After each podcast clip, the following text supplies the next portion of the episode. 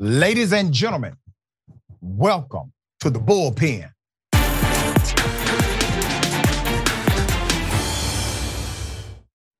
All right, in the bullpen today, we have Mr. Jon Hartley. He is a writer, economics researcher, and commentator, having been um, a regular economics contributor for Forbes and the Huffington Post, also writings in the Wall Street Journal and other places. Very accomplished individual. Uh, Mr. Hartley, good to have you on the show. How are you? Thanks so much for having me. Absolutely. Okay. Uh, we're going to talk about what's happening right now in Congress. Naturally, uh, they have decided to get rid of McCarthy. You have a void of leadership as far as House leadership is concerned. Based on the rules of engagement, certain things cannot happen without having an elected leader, like truly advancing legislation, uh, which is why Congress is in place right? So they cannot do their constitutional duties here to the degree that they're supposed to. You basically have a representative government that's not representing anybody. And we are looking at another government shutdown, which would mean economic disaster. Uh, what do you see happening with Republicans as it relates to their new, hopefully soon to be um, new elected leader for the House? Well, uh, the House GOP is coming back, uh, you know, this week after um, you know, breaking last week. Uh, they have a, a, a plan to uh, vote on a new speaker on on Wednesday. Um, they're having a candidate forum on Tuesday night. Uh, it's looking so far like the sort of two leading uh, candidates to be the next um, House Speaker are, are, are Steve Scalise and, and Jim Jordan, um, sort of both re- representing the more sort of traditional sort of fusionist camp uh, uh, on the Scalise side uh, versus um, uh, the you know, House Freedom Caucus member uh, and, and, arguably sort of more populist uh, Jim Jordan. Um, and you're absolutely right. The stakes are, are very high in terms of what actually caused the ouster of, of Ken McCarthy to begin with. Had a lot to do with um, Ukraine aid um, saying that in a uh, in a CR, um, you know, they managed to get a, a, a stopgap funding bill or a continuing resolution passed that only extends things to um, mid-November. Uh, so you know, mid-November is is sort of going to be um, the sort of uh, t- time. Um, really, I think a time for choosing um, whether or not to sort of allow a government shutdown to happen, uh, or to sort of um, uh, get together and, and, figure out on uh, what exactly are going to be the steps forward. And the stakes are a lot higher now given uh, the, um, the, the, the new sort of conflict uh, uh, and, and new war between Israel and Gaza. Um, you know, it's, really important. You know, thinking about um, now, what's the significant issue? Is you know, are you going to continue to be able to pay reservists um, who who may be um, you know uh, involved uh, or, or, or sort of proximate to uh, the, the Israeli Gaza conflict? the U.S. has said they're going to move a carrier strike group to the region but of course, you know, the, the aid for Ukraine is, is, a really huge issue.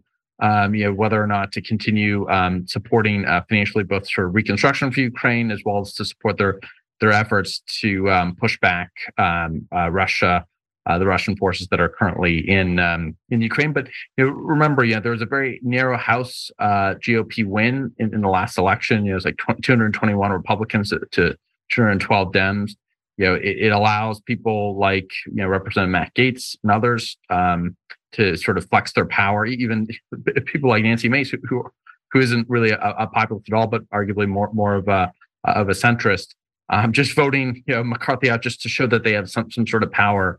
Um, but you know, this is all amidst what seems to be some sort of a, a realignment.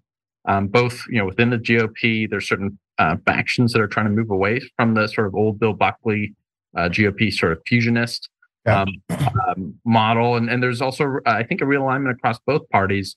Um, certainly, a lot of people are sort of against uh, free markets uh, on both sides, against sort of the old Washington consensus. A lot of people trying to build a new Washington consensus. People that you know are skeptical of, of trade, like things like tariffs, um, want things like industrial policy.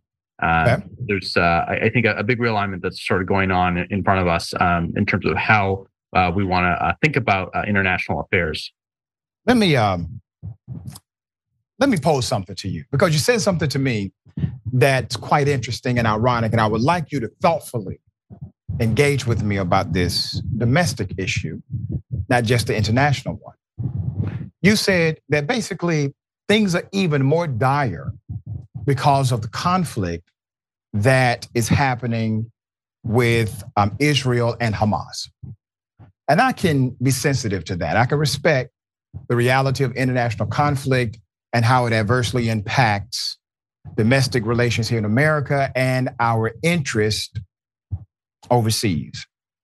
But Mr. Hartley, from 1982 to 2022, you have a composite of 19.23 million individuals who work for the federal government. You have millions of people right now who work for the federal government and contract with the federal government. So their livelihood is dependent upon the federal government. And then you have millions of state employees that technically work for the federal government because the grant is subsidized by the federal government, even though they are paid by state agencies. And then you have millions of Department of Education grants. All of these jobs, all of these people, they end up getting no paycheck. The largest employer, the largest singular employer of African Americans in America is the federal government. So while we could talk about is dire because of the conflict, it was dire because of mama them, because of our domestic American citizens beyond. And I don't know, man, don't you think it's ironic? We live in a country where we will say, okay, you know, the government's going to shut down millions of people that live in America are going to be adversely impacted. But you know, this thing that's happening outside of America, that means that we really need to care now about making sure the government doesn't shut down. You don't find that ironic? Well, I, think it was important before. Uh, you know, it's even more important now, obviously. But why is it more important? Isn't it more important to make sure that the government doesn't stop working for the people that make the government work?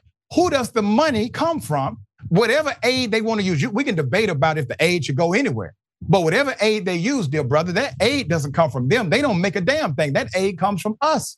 So they're willing to shut us down, but only willing to say, we're going to make something happen. Now, we're going to actually provide leadership now if we got to deal with something outside of America. That attitude, I'm not talking about the principle, I'm talking about the personality behind it. That kind of politic is the reason why people are so adverse to Congress and members of the political class in general. It's as if we are still on the back burner and we're the people that fund the whole operation.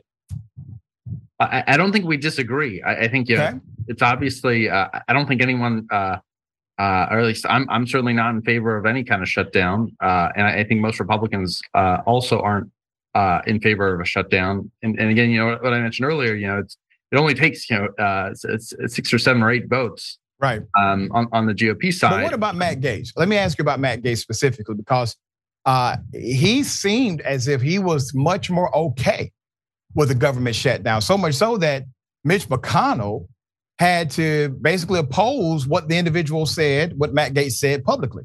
So why do you think people like Matt Gaetz, why are they leading this charge that seems antithetical to the progress um, of what we all would consider to be a good thing, people being able to work and get their paycheck. Sure. Well, you know, I, I, think it's a clear, pretty clear case of you know political opportunism. You know, mm-hmm. it's people putting sort of them, themselves in their own political career over sort of the you know the broader interests of uh, of you know the, the, the people or the movement. Uh, you know uh, that that uh, the movements that you sort of subscribe to.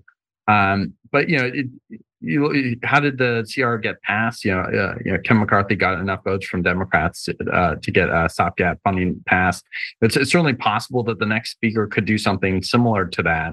Um, you know, it, it does cause a, uh, it is a bit of an issue if, um, if again, you know, these, um, uh, you know, if, conti- if there's continued issues with being able to actually elect a speaker. Um, but I, I do think that this is more theatrics than than sort of anything that's you know particularly um, serious. But you know, it's worth mentioning. You know, co- Congress has has a lot of issues um, that go, uh, I think, well beyond um, just shut, these sorts of shutdowns. And usually, when these shutdowns end, you know, uh, uh, furloughed employees get you know all their back pay and, and so forth. Oh, come on, dear brother. Wait a minute, man. Come it, it, it isn't, on, you know, no, no. it isn't something that anybody Listen. wants. But but again, you know, the, the problem is that Congress doesn't do its job, broadly speaking, uh, and doesn't. And I agree with you a number that. of issues, and, I and agree with that. It, it relies on you know, the, the administrative state to um, to to do uh, a number of things that the Congress should be doing. So I, I don't think we disagree.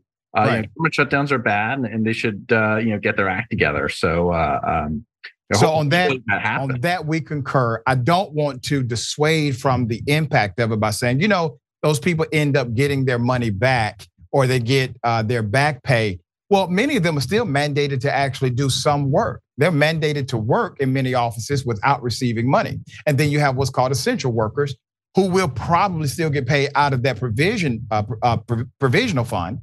Uh, but the bottom line is, if you miss a paycheck for a month, hell, some people cannot miss a paycheck for one week without having significant adverse results happen in their personal life. So I want to be sensitive to that. Uh, and and we're out of time, but I wanted to pose this to you uh, before you go. Uh, naturally, this could have major economic um, or adverse economic effect. How do you think that translates? If that happens, if we're not able to get our stuff together, if Congress cannot do so uh, in this country, uh, remember it took 15 rounds of voting before McCarthy got it. If something like that happens, we'll go back into a shutdown. It has real consequence in America. Do you think that helps or hurts the Republicans who are, who are trying to gain power again in the executive branch? I, I think it hurts, uh, and I think if you look at past shutdowns uh, in general, uh, I, I think it generally hurts broad uh, Republican electoral uh, prospects in general. Again, you know, I think th- th- these are cases of you know a few individual congressmen that are you know political opportunists trying to put their own individual you know political career interests above that of the party, broadly speaking. I think you know all the you know 221 uh, most of the 221 republicans who are you know, in the house trying to get reelected uh, next year uh, don't want to have to answer uh, to their constituents for why there was uh, some some sort of a government shutdown even if you know they were um, you know opposed to it and, and many and most are um, so again you know i, I think you know politically uh, it, it, it's it's very bad for republicans who are you know trying to get reelected next year Yeah. um, for sure There you go. All right, before you go, should they remove Matt Gaetz or not? Well, I, I don't know if they have the power to. I mean, it, it's. Uh, uh, I, I think in But general. they have the authority. You mean they, they don't have the votes? That, that's what you mean? well, I, I think you know, in general, I think you know, removing somebody from Congress. Uh, I, I think yeah, at least in terms of what the procedure generally is, is usually you know, under circumstances of you know fraud, criminality. yeah, uh, they say he know, snorts cocaine and likes to um, have sex with underage children. So that that would be he's under investigation for that by an ethics committee. right, but you know that that's up to the you know the Department of, of Justice and the courts, and you know they have to make. Oh no, the ethics committee can make a determination of that. It's been it's been done before. They can do so without the DOJ. Sure, but they need you know they need evidence and and uh, you know you have to have committee hearings and so forth. So and Mm-hmm. all that takes a long, long uh, period of time, and and uh, you know that that that can't. I don't think you have enough time between now and uh, Well, Generally speaking, if it comes out that there's evidence here, there's some there there, do you think that Matt Gaetz should be removed? well, no, no, you know you, you need to have you know evidence of of these uh, you know of, of you know criminality. Right, that's what I'm saying. If there's evidence that he did those things presented during committee hearings, do you think at that point they do need to move to have him removed? Absolutely, I think there should be uh, any. I think there should be ethics investigations of any case of, of criminality on the part of of, uh, of members of Congress. Look what's going on with Senator Bob Menendez. You know, a lot of Democrats have, have rightfully, uh, I think, asked for him to resign. And I think Right. anytime any member, But should Matt Gaetz be removed?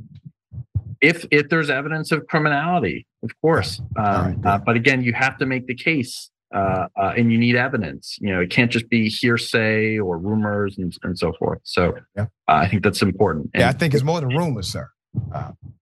Well, you know, the Department of Justice hasn't indicted him. So Yeah, that was a that was unfortunate. on there. Yeah, I don't either. That was unfortunate. Um, but let's see if these text messages come back up before that committee.